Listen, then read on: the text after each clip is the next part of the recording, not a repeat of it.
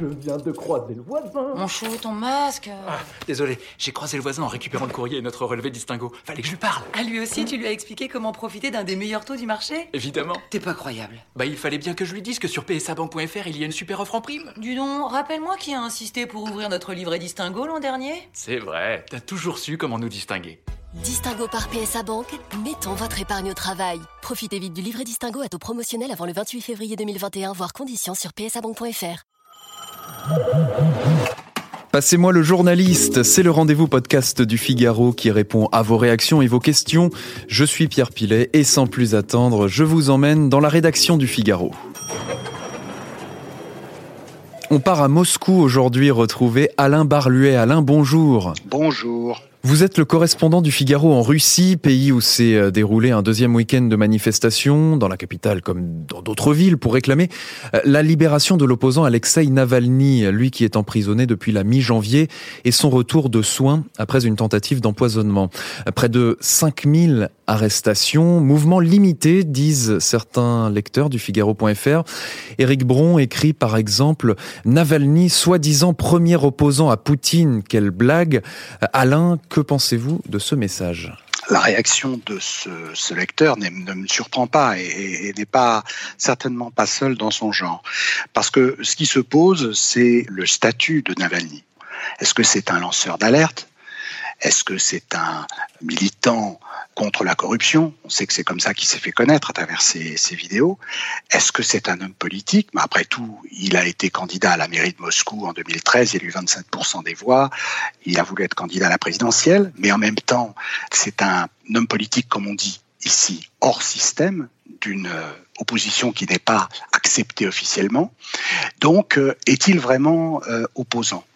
Moi, je pense que la réponse est, est oui parce que il est euh, finalement, je dirais, euh, seul de son espèce à travers toutes les péripéties qu'il a connues, Navalny, depuis son empoisonnement au mois d'août dernier.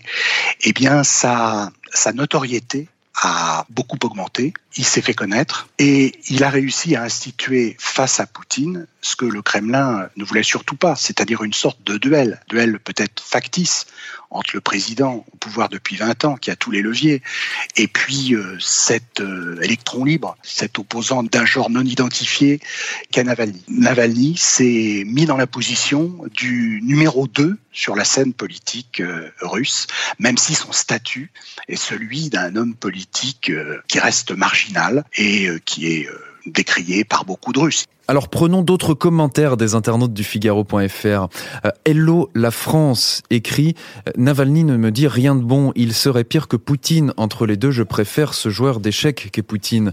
MCES euh, ajoute Navalny est peu connu en Russie.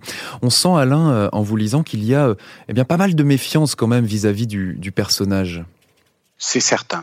néanmoins, il faut remarquer que sa notoriété la, connaissance que les Russes ont de lui a singulièrement progressé. Et euh, en septembre, une étude qui a été faite par un institut tout à fait crédible ici, qui est l'Institut Levada, soulignait qu'il avait la, la confiance de 20% des Russes, ce qui est quand même assez considérable, bien derrière Qui lui est euh, entre 50 et 60 Mais malgré tout, c'était assez considérable. Néanmoins, il est certain que pour beaucoup, et j'en fais l'expérience tous les jours en parlant à différentes catégories de personnes, que ce soit des, je dirais, en quelque sorte l'homme de la rue, euh, ou des, des gens qui font du business, ou d'autres, des professeurs par exemple, Navalny, euh, pour eux, c'est rien. Il n'est pas, je dirais, dans le cercle du pouvoir, il n'a pas passé cette ligne entre l'opposition hors système et l'opposition admise, donc une opposition qui est évidemment beaucoup plus, je dirais, docile, sinon inféodée. Et donc, euh, il est en dehors de ce cercle. Et là, il y a toute une palette de positions euh, critiques vis-à-vis de lui, depuis une forme d'indifférence jusqu'à euh, une assez forte, je dirais, agressivité, avec des gens, effectivement, qui l'accusent d'être à la solde de l'étranger, un agent des Américains, proche des services de renseignement occidentaux. C'est un personnage qui ne laisse pas indifférent. En tout cas, c'est un, gros caillou dans la botte de Vladimir Poutine et euh, pour lui certainement la présence, le retour de Navalny, son activisme alors même qu'il se trouve maintenant en prison. Tout ceci est, est dérangeant pour le pouvoir. Mais finalement, descendre dans la rue pour réclamer la libération d'Alexei Navalny, est-ce que c'est un prétexte pour dénoncer autre chose, Alain? C'est ce que on entendait à travers les slogans. Euh, il y avait à la fois des slogans pour la liberté et la libération de Navalny. Il y avait aussi beaucoup de slogans euh, contre Poutine, euh, contre la corruption, contre l'immobilisme, contre la justice contrefaite. Voilà. Et au fond, et c'est ça qui est intéressant, c'est que s'exprime une très très grande lassitude, un pessimisme sur euh, l'évolution de la situation en Russie, avec euh, un tour de vis euh, sur les droits civiques, avec une stagnation des revenus, même si il y aurait beaucoup à dire sur l'économie russe qui marque aussi des points à travers cette période bien particulière de pandémie que la Russie traverse, bon an, mal an. Tout ça pour dire que s'exprime beaucoup de mal-être et c'est ce que révèle l'engouement limité mais croissant pour Navalny. Bon, et après, se demande Théodora Pindikova, lectrice du Figaro.fr. Euh, feu de paille poste de son côté Chris Cross. Quelle suite est possible, Alain?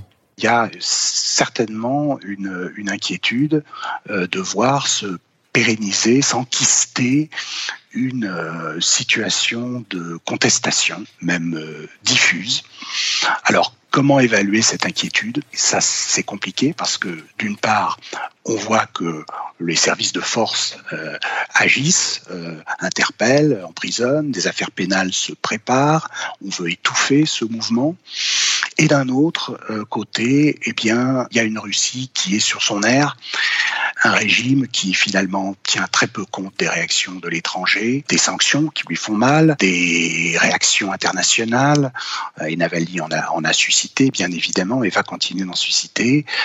toute cette pression de l'étranger conforterait plutôt Poutine dans sa volonté d'avancer comme il le fait. Et peut-être justement, s'il y a une contestation un peu forte qui se développe, là, il y a des points d'interrogation sur quelle pourrait être la position du régime, sachant qu'on l'a vu aussi à travers diverses affaires touchant des personnalités de moindre envergure que Navalny, mais tout de même, on a vu des cas où le régime essayait de, bah, de faire un pas en arrière, de lâcher un tout petit peu de l'Est pour surmonter l'obstacle. Donc euh, oui, une inquiétude. Tout dépendra de la façon dont ce mouvement va se poursuivre. Mouvement à la fois très spectaculaire, il faut quand même le dire, euh, quoi qu'on en pense, et quoi qu'il révèle, un mouvement qui est quand même très limité à l'échelle de la Russie. Eh bien, merci Alain Barluet pour euh, cet éclairage venu de Moscou, où vous êtes le correspondant du Figaro. Les dernières informations, les dernières actualités venues de, Russie et euh, issues de votre plume sont à retrouver sur le Figaro.fr. Merci également à Guillaume Cabaret pour la réalisation de ce podcast.